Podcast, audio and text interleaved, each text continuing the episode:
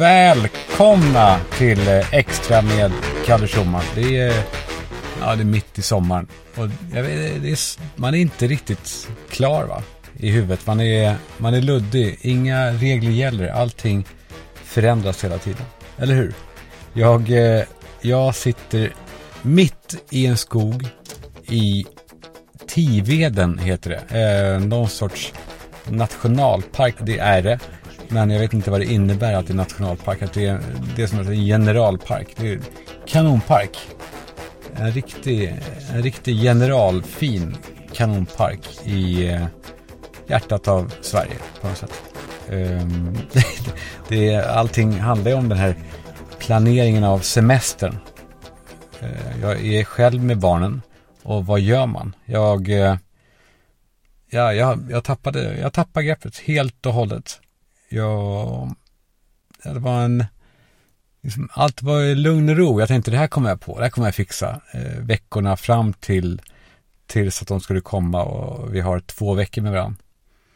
Och eh, ja, den stigande paniken för att eh, ingenting var fixat och alla andra de har fixat allt, för det gör de alltid. De har, de har sina planer redan gjorda. Jag det slog mig under tiden jag planerade att jag hade ett torp en gång. Det,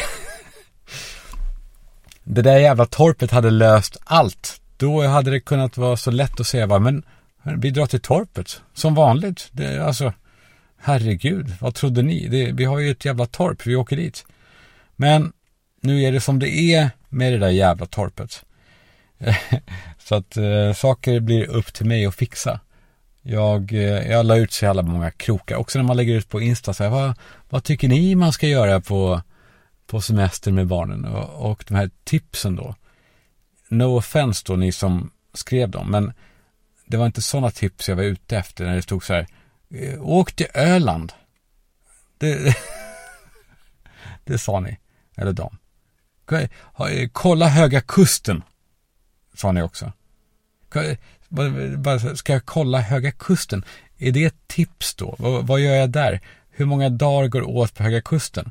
Alltså en semester med barn, det bygger på att eh, jag ska inte säga döda tid, för att jag vill ju det här. Jag tycker det är kul och härligt och, och, och så. Men det bygger på att det ska gå åt tid. Man vill att, man vill att det ska vara en stor grej så att eh, dagarna fylls och, och, dagarna går. Ja, tänkte jag, okej, okay, jag, jag kan inte räkna med någon hjälp från Insta. Så jag googlade runt i ursinne och så hittade jag en länk eh, där det stod så här, mina bästa tips på roadtrips med barnen med någon sån här eh, L eller Vagabond och sånt där. Och jag bara, nu har jag det alltså nu, nu jävlar ska jag få tips. Och så var det, de här tipsen var så här, slappna av och njut var ett tips. Låt barnen ha hörlurar var ett annat tips. Det var, alltså, det var, det var som att säga, hörru du, du ska inte lära pappa knulla här. För att sådana tips, det kan jag. Det är ingenting någon kan lära mig. Jag vill ha tips på vad vi ska göra med barnen. Eller jag då uppenbarligen. Ja, men så satt jag då själv med min egen lista och försökte hitta på. Det blev mer och mer orimliga förslag som jag, som jag hittade på. Island var med jävligt länge. Och ja, jag tänkte att man flyger dit, man bor i en sån här campervan och så åker man runt och bara, ah, idag är vi, idag är vi vid någon gökull eller, eller vad det är. Och så, ja men så såg jag det framför mig att man vaknar upp där i det här iskalla jävla taket ovanpå en Nissan King Cab eller vad det heter. Och hur jag då försöker peppa upp stämningen för barnen och, och ja, jag såg uppförsbackarna. Och så kom jag in ett tag på Hurtigruten. Hurtigruten. Det var jag superinne på. Jag tyckte det såg jävligt härligt ut tills någon frågade liksom, ja men du, eh, skitnice om du är 100 år och du ska åka med dina barn som är typ 75. Kanonidé i så fall, Schulman. Det, spar, spar lite fitta åt oss andra också. Eh, för sådana där grejer, det får man... Eh, det, det är attraktivt. ja, nej, så stekte jag det. Och så gick jag in och eh, jag kollade till och med så här sista minuten.se och sånt där. Och den, det utbudet alltså nu. Eh, det var typ så här Sunny Beach i Rumänien för 14 000 per person. Det är, eh, ja, men det är lite grann som med den där kexchokladen för 21 spänn på 7-Eleven som jag pratade om här en veckan. Alltså, de skriker av skratt på Cloetta åt folk som är, alltså, som är uppenbarligen så sugna att de spenderar 21 spänn på, på rövchoklad. Och samma sak då av de här charterbolagen. Alltså, det är som att de liksom testar. Hur mycket kan vi skinnar de här jävlarna på? Kan vi ta 44 000 för, för en vecka på ospecificerat för tre i Alanya? Ja, ja, då gör vi det. Då, uppenbarligen, folk betalar. Då är det deras jobb att ta så mycket pengar de kan få. det är sjukt det där. Folk kör verkligen på. Ingen vill liksom riktigt fatta varför de här räntorna höjs och höjs och höjs. Och eh, jag fattade faktiskt inte riktigt heller förrän jag, eh, jag läste in mig en del nu i våras, så jag fattade inte, jag fattade knappt räntor eller jag fattade inte heller inflation. Men det som jag då vet nu och det kanske ni har koll på sedan länge. Men målet är alltså, alltså de höjer räntorna för att vi ska köpa mindre. Alltså de vill göra oss människor fattiga. Det, det är hela grejen. Vi ska alltså, vi människor ska inte tycka att det är värt att köpa eh, saker. Vi ska ha så lite pengar kvar. Att nej, vi köper inte det. Så att vi, vi köper färre saker och då tvingas de här bolagen att sänka priserna. Och sänka och sänka. För nu är det tvärtom. Vi bara fortsätter köpa. Vi ska inte ha råd. Priserna ska tvingas ner. För så är det ju, när vi fortsätter köpa saker så här som vi gör, då fortsätter de höja priserna och så bara fortsätter allting. Och i Sverige är det väl så, det här är, har jag inte data på, men det känns som att ingen i Sverige vill riktigt låtsas om som att det är tuffa tider. Ingen vill göra avkall på saker. Vi vill fortsätta ha det lika gött som alltid. Eller hur? Visst är det, visst är det lite så? Så det som då staten gör är att de fortsätter höja räntan mer och mer tills det, liksom, tills det verkligen känns. Det är så här, ja men, men nu då, känn på den här lilla jävla eh, höjningen då. Klarar, hur, hur klarar du av den här jäveln då? och sen, ja, det är lite tuffa i det här. Det är att det drabbar ju framförallt de svagaste mest. Alltså de som har mest lån. Men, men som det är fortfarande så, nej men folk skiter i det, de bara fortsätter spendera. Folk köper sina resor som att, eh, som att ingenting har hänt. Det, nej men det känns lite som att i höst, då blir det tufft för rätt många som har stoppat i huvudet i sanden jävligt länge. Det, äh, ja, nej, ja, nej, det är lätt att bli en dysterkvist. Alltså, men det finns ju då folk, rätt många som inte bara att de kanske behöver sälja lägenheten, att de, de måste sälja lägenheten. Och eh, men det är inte kul, nej det är inte kul, men ändå lite härligt ändå. för, för det är ändå, enda fördelen med sådana här tider, det är, det är ändå att man kan alltid stöta på folk som det går ännu mycket sämre för. Och då känns det som att man har det ganska bra ändå. Uh, am I right? Uh, am I right?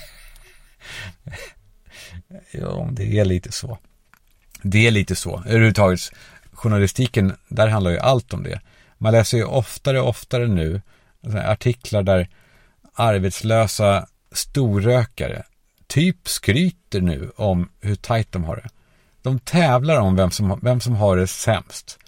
Eh, det är bara att den här nivån av sämst, den ligger eh, provocerande jävla högt. Det är liksom så här, nej nu, det blir inget Thailand för barnen.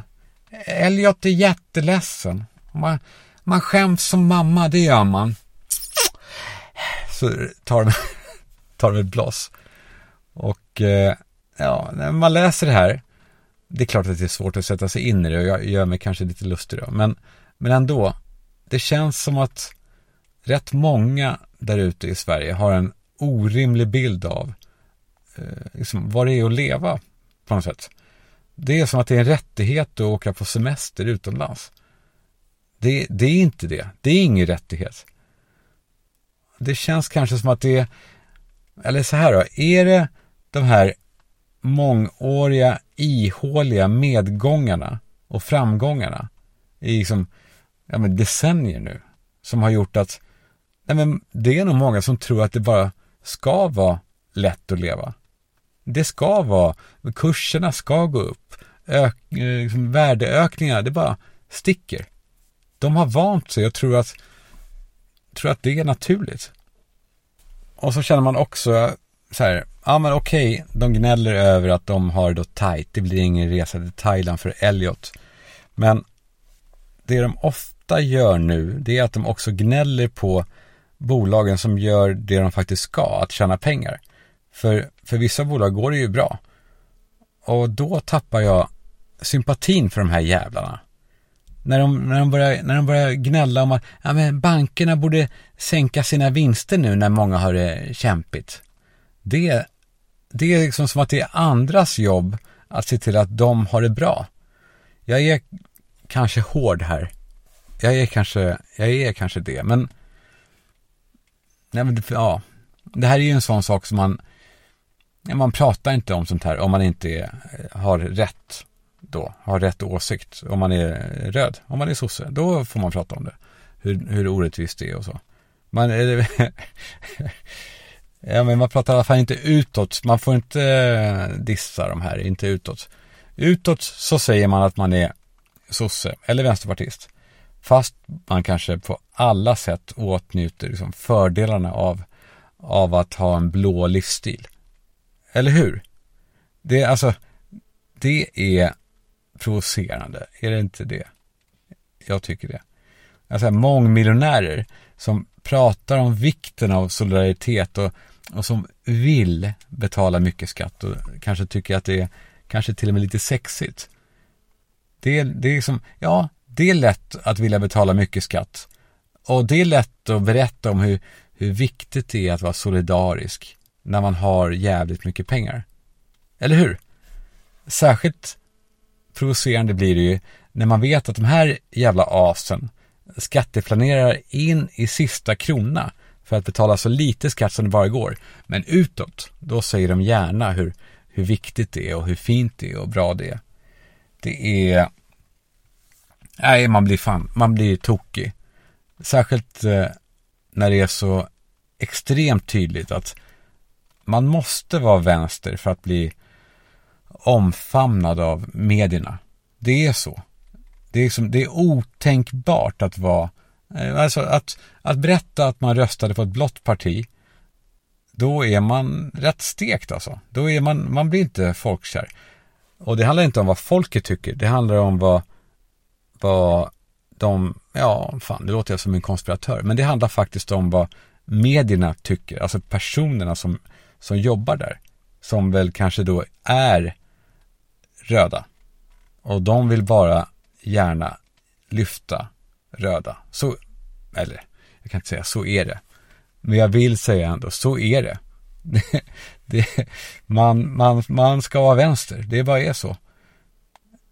Och eh, ja, jo, men jag hör när jag säger det här, det är ju på något sätt så är det jag säger nu ett litet, eh, ett litet mediemässigt självmord, eller kanske inte självmord helt då, men ett litet mediemässigt självplågeri. Ja, ett mediemässigt eh, skära sig i armarna, ett rop på hjälp. En sån här självmordsförsök som var medvetet inte riktigt eh, hundraprocentigt. Kolla här, jag behöver, jag behöver, jag behöver hjälp. Man ska inte skratta åt självmordsförsök. Men hur kan ni sitta där och skratta åt det? Fy fan för er. Det där, nej, det, där gick ni över gränsen. Jag, eh, nej, där, där drar jag en gräns i alla fall. Det, nej, det jag vill komma till är att ja, jag tror att vi är rätt många som blir rätt störda på att de här människorna låtsas ha åsikter som de egentligen inte har. Eller kanske ännu värre, att de ha, kanske har övertygat sig själva under så många år att de faktiskt tror att de är vänster fast de inte är det egentligen. Alltså man undrar vad de som, som verkligen är vänster, vad de tycker om att representeras av typ Henrik Schyffert. Som, eh, ja men ni vet vad han har sagt. Vad han sa till exempel om flyktingkrisen 2015 och 16 där. Att det, och han sa att det skulle kosta oss, eh, vänta jag ska kolla. Ja, jag klippte här nu för nu har jag googlat fram det. Uh, jag, han, jag minns bara att han sa det här och att medierna, de älskar honom. De lyfte upp honom upp till himlen och geniförklarade honom. Uh, det han sa då var så här. Det kostar oss alltså två Quattro Stagionis, en stor Fanta och ett Netflix-abonnemang att rädda livet på 80 000 människor. Enligt Migrationsverket kostar asylmottagandet i år, 2015, ungefär 27 miljarder. Om några år så kommer de som har flytt hela vägen hit att jobba och betala skatt och fylla i momsblanketter och då tjänar Sverige massor med pengar på att vi blir fler. Men just i år, så här i början, kostar det alltså 27 miljarder. Och visst låter det dyrt, men utslaget på alla vuxna invånare i Sverige så blir det 319 kronor i månaden. Ja, Henrik Schyffert och alla ni också som delade på det här förenklande dumma jävla budskapet. Så blev det ju. De har ju verkligen kommit in i samhället. Vi har verkligen integrerat dem och de har ju, ja, visst, de jobbar på nu va? Eller hur? De, eh, visst tjänar vi väl på de som kom 2015-16? Eh, ja, nu är jag överdrivet sarkastisk. Men så är det. Man ska alltid bli misstänksam när någon får komplicerade saker att låta enkla. Som typ Agnes Wold. Eller, eller eh, vad heter hon, den här eh, Frans, Emma Frans. Det är också en sån som får svåra saker att låta enkla. Då är det, ja, ah, det här ska vi inte, det här måste vi ta med lite salt. Uh, ah, ja, hur som helst. Vad var jag? Jo, jag satt och, och hatade alla mina egna förslag jag på semester med barnen. Och tänkte, ja, jag då bara, mitt i allt, bara, hallå, vänta nu, varför gör du det här så jävla svårt för sig då? Varför inte bila? Så, så dagen efter så satte vi oss i bilen. Vi bara, eh, eller jag bara, hallå barn, typ. Vi ska ut och bila. Och Eh, jag ska inte överdriva, säga att de var tjoade och, och skrek och, och, var glada.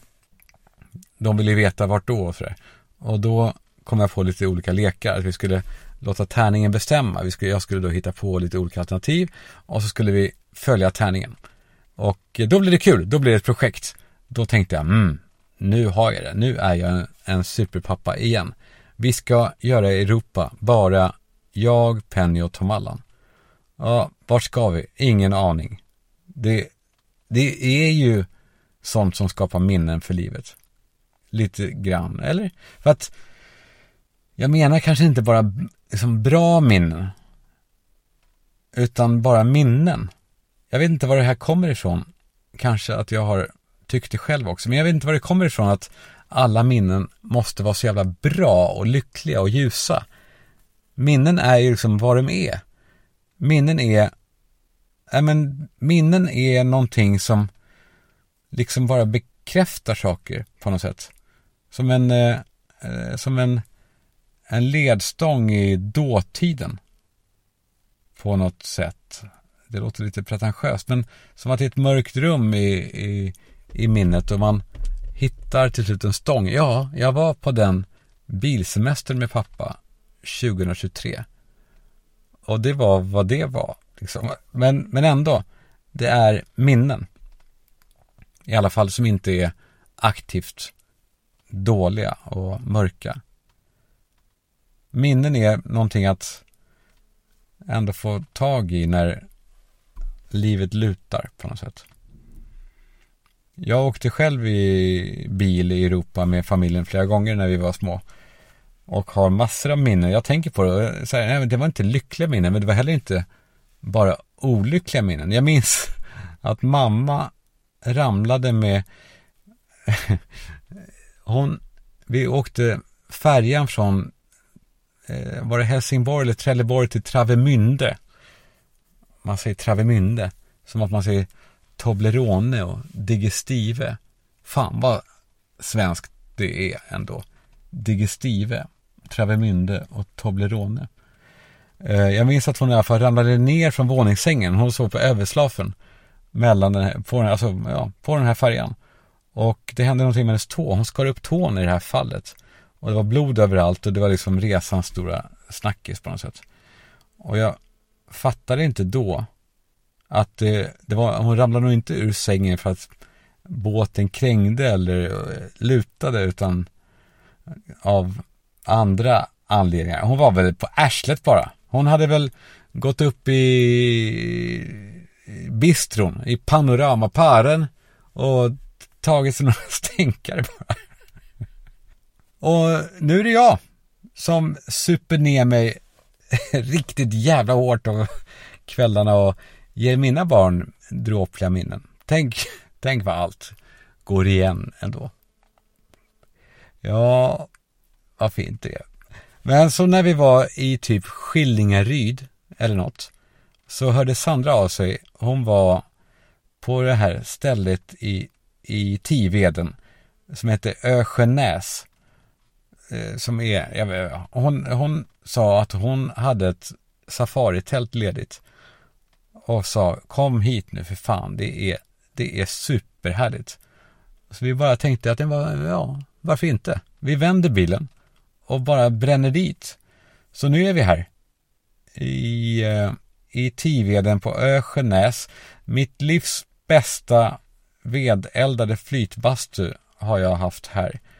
Och eh, nej, men det är skitfint. Det är, eh, jag kan verkligen rekommendera det här stället om ni vill ha äventyr och bra vin att supa sig kanon på och ge barnen minnen för livet. Eh, nej då, men, eh, men eh, verkligen fint. Tack eh, Ösjönäs för att ni gör det här. Jag hoppas ni förstår hur osponsrat det här är också, bara ni som lyssnar. Men imorgon så bränner vi neråt igen, neråt Europa. Och, och eh, ingen aning om vart. Fan vad fint det är ändå att inte bestämma allt hela tiden. Låt oss göra en styrka av de här svagheterna, alla vi människor, alla vi extra människor. Vi har inte styrt upp allt, men, men låt oss göra en styrka av det. Låt oss bara ta det. Lite samma sak är det faktiskt med bokadirekt.se. Eh, ni vet, det eh, har jag kanske nämnt. Bokadirekt.se. Det är pisstrista tråkmasar. De bokar sina grejer i lång tid i förväg. Och vi andra, vi med lite mer feeling här i livet. Vi, vi löser grejerna när, det, när, liksom, när behovet dyker upp. Vi vet att det där löser sig om man har bokadirekt.se. Ni kan sajten. Ni vet vad det är. Det är pärleporten till beauty och hälsa online. Imorgon, idag, i evighet. Generalbra. Generalbra. Tack bokadirekt.se och tack vid. Utan vidd så skulle den här resan inte bli av. Nej men ja, nej jag låter dramatiskt men det är fan så. För utan vidd så skulle jag bli en otäck liten fan kanske. Som, alltså, som gör grejer som inte är bra, som är obehagliga, som liksom styr kanske lite för långt ut åt sidan. Det är inget hot. Det, det är verkligen inte så jag menar. Herregud. Eh, fan, nu är ni, nu är ni sådär konstiga igen som skrattar åt... Nej, skärpning. Att, alltså, så här, gör er själva en tjänst om ni använder nikotinpåsar eller om någon ni känner använder det.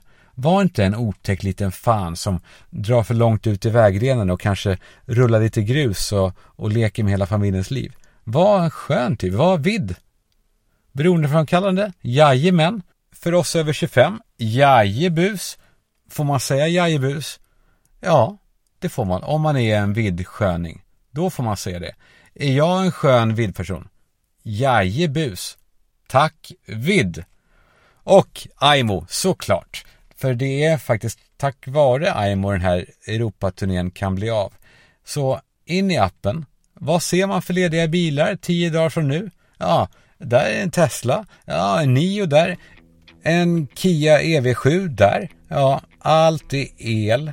Vi tar den, vi kör, vi låter allt vara möjligt. Vi lever Aimo-livet. Allt är möjligt i IMO-livet. Alla dörrar öppnas för oss med IMO. och vi älskar det.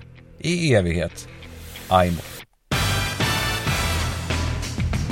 Det här var lite kul. Det är alltså... det är alltså... Det är en kille som ser lite skön ut. Som har åkt fast med... Eh, ja, snacka om att åka fast med skägget i brevlådan. Med fingrarna i syltburken. Jag Lyssna på det här. Det är ett tv-klipp från SVT. Men man förstår också om man lyssnar. Lyssna på det här nu och så snackar vi sen. Jag sa ju till min sambo att Ja, det är säkert knark, sa jag när jag öppnade paketet. För jag visste inte vad det var. Jag, det var vår gamla adress det hade kommit till. Så jag öppnade paketet fast det inte stod mitt namn på det. Det var som en liten, eh, liten kartongbit. Och så, eller som så ihoptejpat. Så inuti så var det en liten vakuumpackad, eh, ja, förseglad påse då, med, med något vitt pulver av något slag. Hur reagerade du då? Ja, jag, jag blev, blev lite chockad. Man blev lite stressad där ett tag. Det var ju bara att ringa polisen. Det var typ det första jag tänkte tror jag. De ville att det skulle komma in till station och sen var det lämna in det och de tyckte också att det såg ut som att det var ja, något eh, skumt innehåll. Vad tänker du om det här som hänt? Ja, nej men alltså det är en, en olycklig händelse liksom men eh, kanske bra att det inte kom fram till en beställare om man säger. Är det inte det här, alltså man känner med honom han har ju då uppenbarligen beställt lite grejer och så råkar hans jävla tjej vara med när de gick till brevlådan. Och, eh, och han bara, jag bara tänker så här, fatta vad han svalde innan han kom på något att säga. Han bara, vad va, va fan är det här? Vad är, vad, är det, vad är det för jävlar som gör så här? det är också så här klassiskt att riktigt skyldiga jävlar, de också överdriver i sina reaktioner för att, för att den andra ska tro en. Alltså de tar i alldeles för mycket. Det var så här, inte så här något rimligt att, ja, Okej, okay, fan vad sjukt, det här slänger vi. Utan så här, jag ringer polisen. och hon bara, men, men älskling. Och han bara, nej, nej eh, han måste ta i mer. Han bara, jag måste övertyga min tjej nu eh, om att jag är så jävla oskyldig. Jag, jag ringer SVT. Det här är, det här är för jävligt. det här sväljandet är, det är, det är så jävla målande. Jag tänker så, jag tänker så otroligt hårt på det här sväljandet så fort det är minsta grej som jag är misstänkt för. Alltså även om jag är oskyldig. Jag bara, jag bara glor och tänker inte svälja. Inte svälja. Jag tänker att ser hon eller han att jag sväljer, då är det kört. Så jag bara glor och bara mm, mm, men ju mindre man får svälja, desto mer måste man ju liksom svälja. Och rösten bara kvävs av all saliv som man vill ha ner. men det, jag är inte ensam om det. Att nu svalde jag. Jag är inte ensam om att gå runt och, och försöka agera som att jag absolut inte har, har stulit något. Jag har, jag har inte, jag har inte våldtagit någon. Jag har inte varit inne på eh, bordellen om någon ser mig på gatan. Jag har inte varit där. Det ska ni, det ska alla vara jävligt eh, tydliga eh, med. Det ska de veta. Jag, jag, när jag går ut från en affär, jag har inte snott något. Absolut inte. Alltså, jag har inte snott något. Och man gör ju allt då för att agera som någon som, ja men som någon som inte har snott något. Man är normal. Man är helt obrydd. Och man är, ja, man försöker agera som att man är helt obrydd. Och ju mer man agerar, desto mera jävligt brydd ser man ju faktiskt ut. Ingen ingen ska misstänka mig. Jag eh, läste om haverikommissionen. De kommer fram till eh, ett första utlåtande om Gröna Lund-haveriet. Ja, haveriet. Där har vi en sån grej som när man kallar någonting för haveri som har att göra om lite allt möjligt. Och så är det också faktiskt ett haveri, för det, det var det ju, det här, den här eh, fasansfulla olyckan. Jo, haverikommissionen, de har gjort ett första utlåtande. Eh, häromdagen så berättar de då att de har hittat en avvikelse, kallar de det. Och jag bara, fan, nu händer det. Nu har de hittat bevis för att de här schimpansmördarjävlarna gravt har misskött sig och maximerat vinster på bekostnad av säkerhet genom att, ja men genom att köpa, de har köpt reservdelar från sådana här jävla knalltivolin som åker runt på marknader där, där deras jävla direktör sitter i sin jävla van och runkar. Det är det, är det de gör, sådana där direktörer för knalletivolin, det vet man ju. De sitter i sina vans och drar i den. Usch! Usch! Jag, eh, i alla fall, jag är så jävla upphetsad över den här eh, infon att det, de har hittat en avvikelse. Att jag eh, bara, vad, va, vad är det, vad är det, berätta, berätta, säg. Tills jag då hittar det. Ja, avvikelsen det är då att framhjulen har åkt av. Det är så det står. Det är det som de menar är en avvikelse och det känns så jävla Alltså jag vet, de är ju bara noggranna och, jag vet, och de måste, det är säkert så här, de måste använda rätt termer och sånt där. Men det är lite som när poliser säger att de misstänker mord. När de hittar någon som är bakbunden, våldtagen, uppspikad på ett kors med ett äpple i munnen och någon har typ också skrivit i blod. Så här går det när man sitter och runkar i en van på Skänninge marknad, din jävel. Eh, då bara, misstänker mord, eh, står det då i artikeln man ser framför sig hur, hur de här sluga konstaplarna ser ut när de så här, hmm, ja, eh, hmm, de kisar med ögonen och bara, jag misstänker att det här kan vara ett mord. det, är, det är gulligt på något sätt. Det är näpet, det är fint. Eh, ja, jag, det var inte mer än så. Jag, jag, det är bara gulligt. Sånt där kan jag ligga och fnissa åt på nätterna. Ja, det är dags för grejer killar gör. Det är intressant det där, för det kommer i, i skov, eh, era tips när ni skickar in saker. Jag skulle vilja att det inte gjorde det. Jag skulle vilja ha en stridström som var regelbunden. Skicka gärna in grejer killar gör, för jag har fått några riktigt bra nu. Killar, de knackar, nej det låter mer så här. Nej, det skallrar mer. Killar knackar på barometrar. Det gör killar. Det gör aldrig tjejer. Varför knackar de? Ja, de har väl sett någon annan kille göra det och så tänker de att det, det är så man gör. För det, det, är inte så att det händer något med den där lilla eh, hittepåmätaren som så här, den står där inne och dallrar en liten ståltråd mest som det händer ingenting. Den där jävla barometern, den funkar inte. Det är ju bara hittepå överhuvudtaget. Men de tittar gärna på den och bara Herregud, killar, för fan, det kan vi lägga av med tycker jag. Mer, killar kallar varandra för maestro. Eh, oklart också. Det händer att man blir kallad för det eh, på krogen ofta av servitörer. Hallå maestro, vad, vad vill vi ha då? Att de säger också, vad, vad är vi sugna på idag? Vadå vi? Det vi, vi är inte vi. Vi är inte vi. vi jag är, jag är en jävla, jag är din gäst här. Vi, det är inte vi. Jag ska inte, nej, lägg av. Maestro, vill man säga.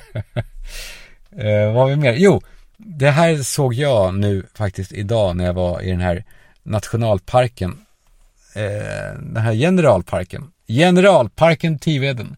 Och eh, eh, ja, då såg jag i alla fall, det var en kille som körde en sån här fyrhjuling. Och han körde den på ett sätt som jag så här, det, här, det där är ju en grej killar gör. Killar gillar att åka fyrhjuling och snöskoter med ett knä på sitsen. De sitter inte på den. De, de står på den med ett knä på sitsen. Oklart varför. Jävligt oklart. Men det gör de. Och det vet, det vet ni också. Eller hur? Mer? Jo, jag fick också ett tips här. Eh, av en kille faktiskt som skrev att killar, jag, jag läser, läser det högt istället för det blir, det blir eh, proffsigare. Eh, I professionella sammanhang så fattar killar snabba och koncisa beslut utan vidare förarbete eller konsekvensanalys. Alltså, de tävlar ofta sinsemellan om vem som kan fatta det mest hårda och rationella beslutet snabbast. Som är typ, sparka alla, eller lägg ner hela avdelningen. Det här kan ibland vara bra, skriver han, men eh, det kan också ofta få långtgående negativa effekter. Kvinnor är i gemen betydligt mer eftertänksamma. Och här, det ligger någonting i det. Killar har en tävling om att, liksom, eh, vad är det man säger, att, eh, att eh, eh hugga av Alexanderknuten med, vad säger man? Eh, Gordiskt, eh, vad fan är det? nej, man hugger av den gordiska knuten med ett Alexanderhugg. Det, så heter det ju Killar har en, för, en förmåga, en tendens att vilja lösa stora saker på radikala sätt. Lägger ner hela avdelningen är ett lysande exempel på en sak som killar gör och inte tjejer. Det var bra, mycket bra. Fortsätt gärna skicka och ursäkta mig om jag, om jag är lite stissig då. Ja, det är så. Jag är med barnen själv. Det är så här, jag, det är mysigt som fan. Men man vill vara så här superbra. Och det är ibland lite svårt att hitta tid att tänka efter på så här smarta tankar och det här man vill tänka på. Men jag pratar mycket med dem om saker eh, som inte är, ja men som är lite mer, eh, ja, ja, skit i det. Det kan vi prata om kanske nästa vecka. Jag har, eh, jag är tillbaka nästa vecka. Jag är tillbaka varje tisdag natt. Resten av era jävla, jävla liv. Nu ska jag, nu ska jag eh, kolla vad barnen gör. Sån är jag. Jag, eh, jag prioriterar dem. Det kanske inte ni gör, för ni lyssnar på någon podd. Testa att vara med barnen en gång. Hörrni. Hörni, tack snälla för att ni eh, lyssnar. Vi hörs ju igen här. Och eh, vi hörs också rent eh, privat om ni vill. Så är det bara att skicka DM. Jag svarar på allt som inte är eh, bara äckligt. Eller så. Så tack för att ni är med mig. Vi gör det här tillsammans. Hej!